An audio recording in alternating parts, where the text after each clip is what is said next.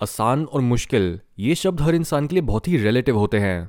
जैसे एक 20 किलो का डंबल कई लोगों के लिए बहुत भारी होता है, और दो चार रेपिटेशन में ही वो खुद को चोट पहुँचा सकते हैं, जबकि कई लोग इतने वज़न से वार्म अप करते हैं। किसी भी काम की डिफिकल्टी डिपेंड करती है उस काम को करने वाले इंसान की कबिलियत के ऊपर। अगर एक स्टूडेंट ने एग्ज़ाम की पूरी तैयारी करी है, और पिछले सालों के क्वेश्चन पेपर्स को भी स्टडी करा है तो उसके लिए वो एग्ज़ाम आसान होगा, जबकि बिना तैयारी वाले स्टूडेंट को एग्ज़ाम मुश्किल और आउट ऑफ़ सिलेबस लगेगा। सिमिलरली जिन लोगों को ज़िंदगी की पूरी समझ होती है, वो शतरंज के खेल की तरह दुश्मन की हर चाल को पहले देखते और समझते हैं, पूरे चेस बोर्ड का मुआयना करते हैं और फिर अगली चाल चलते हैं। In order to win in life you need to put yourself in the most advantageous external and internal situations आप चाहे किसी भी बैकग्राउंड से हो और लाइफ में कितने भी पीछे हो, आप स्टिल इस गेम को जीत सकते हो अपनी लाइफ में इन पाँच लेसन को अपनाकर।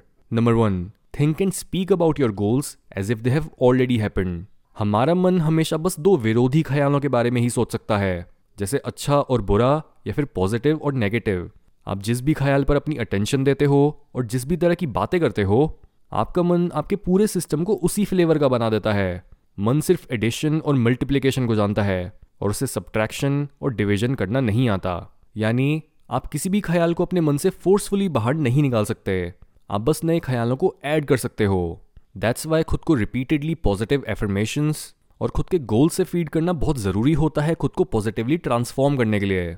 जब भी आप अपने गोल्स के बारे में सोचो या बोलो, तब ऐसा फील करो जैसे आपने उस गोल को ऑलरेडी अचीव कर लिया है। फॉर एग्ज़ाम्पल ये बिलीव करने से कि आप ऑलरेडी एक अरबपति हो, आपका बहुत बड़ा बिज़नेस है, आपके अंडर बहुत सारे एम्प्लॉयज़ काम करते हैं और आप देश की ग्रोथ में बहुत ज़्यादा कंट्रीब्यूट कर रहे हो। You start behaving like a rich responsible and mature person आप एक लीडर की तरह खड़े होने और बात करने लगते हो। This is not fake it till you make it this is making it internally before you make it externally enter a pre rich mindset before you actually become rich enter a pre wise mindset before you actually become wise जो abundance या फिर success तुम अपने बाहर देखना चाहते हो, पहले उसे अपने अंदर एक परमानेंट जगह दो।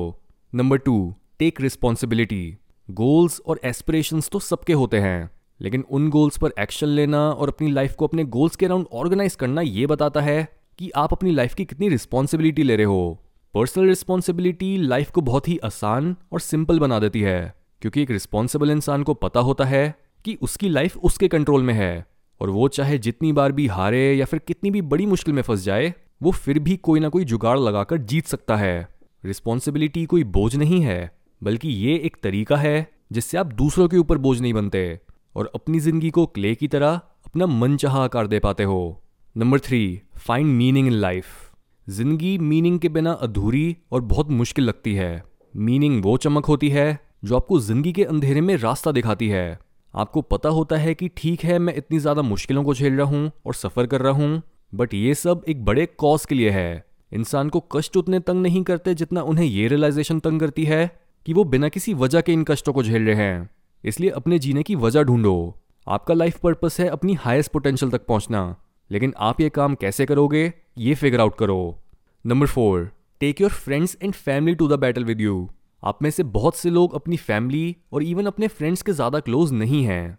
जिस वजह से हर इंसान की शक्ति एक ही जगह पर कॉन्सेंट्रेट होने के बजाय, आप लोगों की शक्ति इधर उधर बिखरी हुई है और आप किसी बड़े गोल पर काम नहीं कर सकते। टीम एफर्ट में इतनी ताकत होती है कि वो एक पहाड़ को भी हिला दे। जितना बड़ा गोल होगा, उतना ही आपको दूसरों का साथ चाहिए होगा। जबकि छोटे गोल्स तो आप अकेले ही अचीव कर लोगे। लेकिन छोटे गोल्स के साथ प्रॉब्लम ये होती है कि वो आपको हमेशा ही मीडियोकर बनाए रखते हैं। आपको भी लाइफ का मज़ा सिर्फ़ तभी आएगा जब आप एक अनरियलिस्टिक और पागलों वाली चीज़ का पीछा करोगे। जब तक आप खुद को अपनी लिमिट्स के पार स्ट्रेच नहीं करोगे, तब तक आपको ये फील ही नहीं होगा कि आप ज़िंदा हो और आप अपनी सोच से ज़्यादा पावरफुल हो। इसलिए अपने फ्रेंड्स और फैमिली को सेम पेज पर लाओ। उनसे गोल्स पर्पस और मीनिंग की बातें करो। पहले खुद की और फिर उनकी ट्रांसफॉर्मेशन पर ध्यान दो और साथ में ग्रो करने का प्लान बनाओ।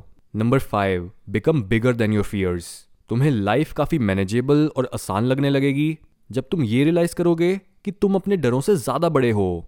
हर डर मौत से ही जुड़ा होता है और डर को ओवरकम करने का मतलब होता है मौत को ओवरकम करना। अब हम अपने शरीर को तो मरने से रोक नहीं सकते। लेकिन हम ये ज़रूर समझ सकते हैं कि जिस इंटेलिजेंस ने हमें बनाया है, वो कभी मर या फिर पैदा हो ही नहीं सकती। वो अनंत और शाश्वत है।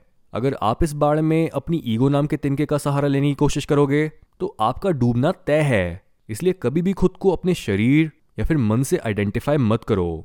खुद की आइडेंटिटी में छुपे झूठ को देखो। जितना आप अपनी ईगो को सीरियसली लोगे, उतना ही आप डर, लालच, मोह, पीड़ा और गुस्से जैसी चीज़ों में फंसे रहोगे।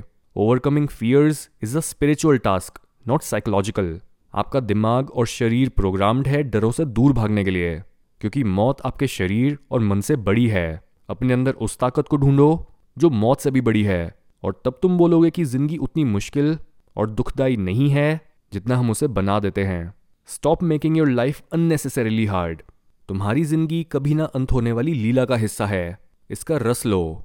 और जितना हो सके उतना इस दुनिया में बदलाव लाओ, खुद पर और खुद की पोटेंशियल पर काम करके। Life is really hard for you but it is way easier for those who are living up to their potential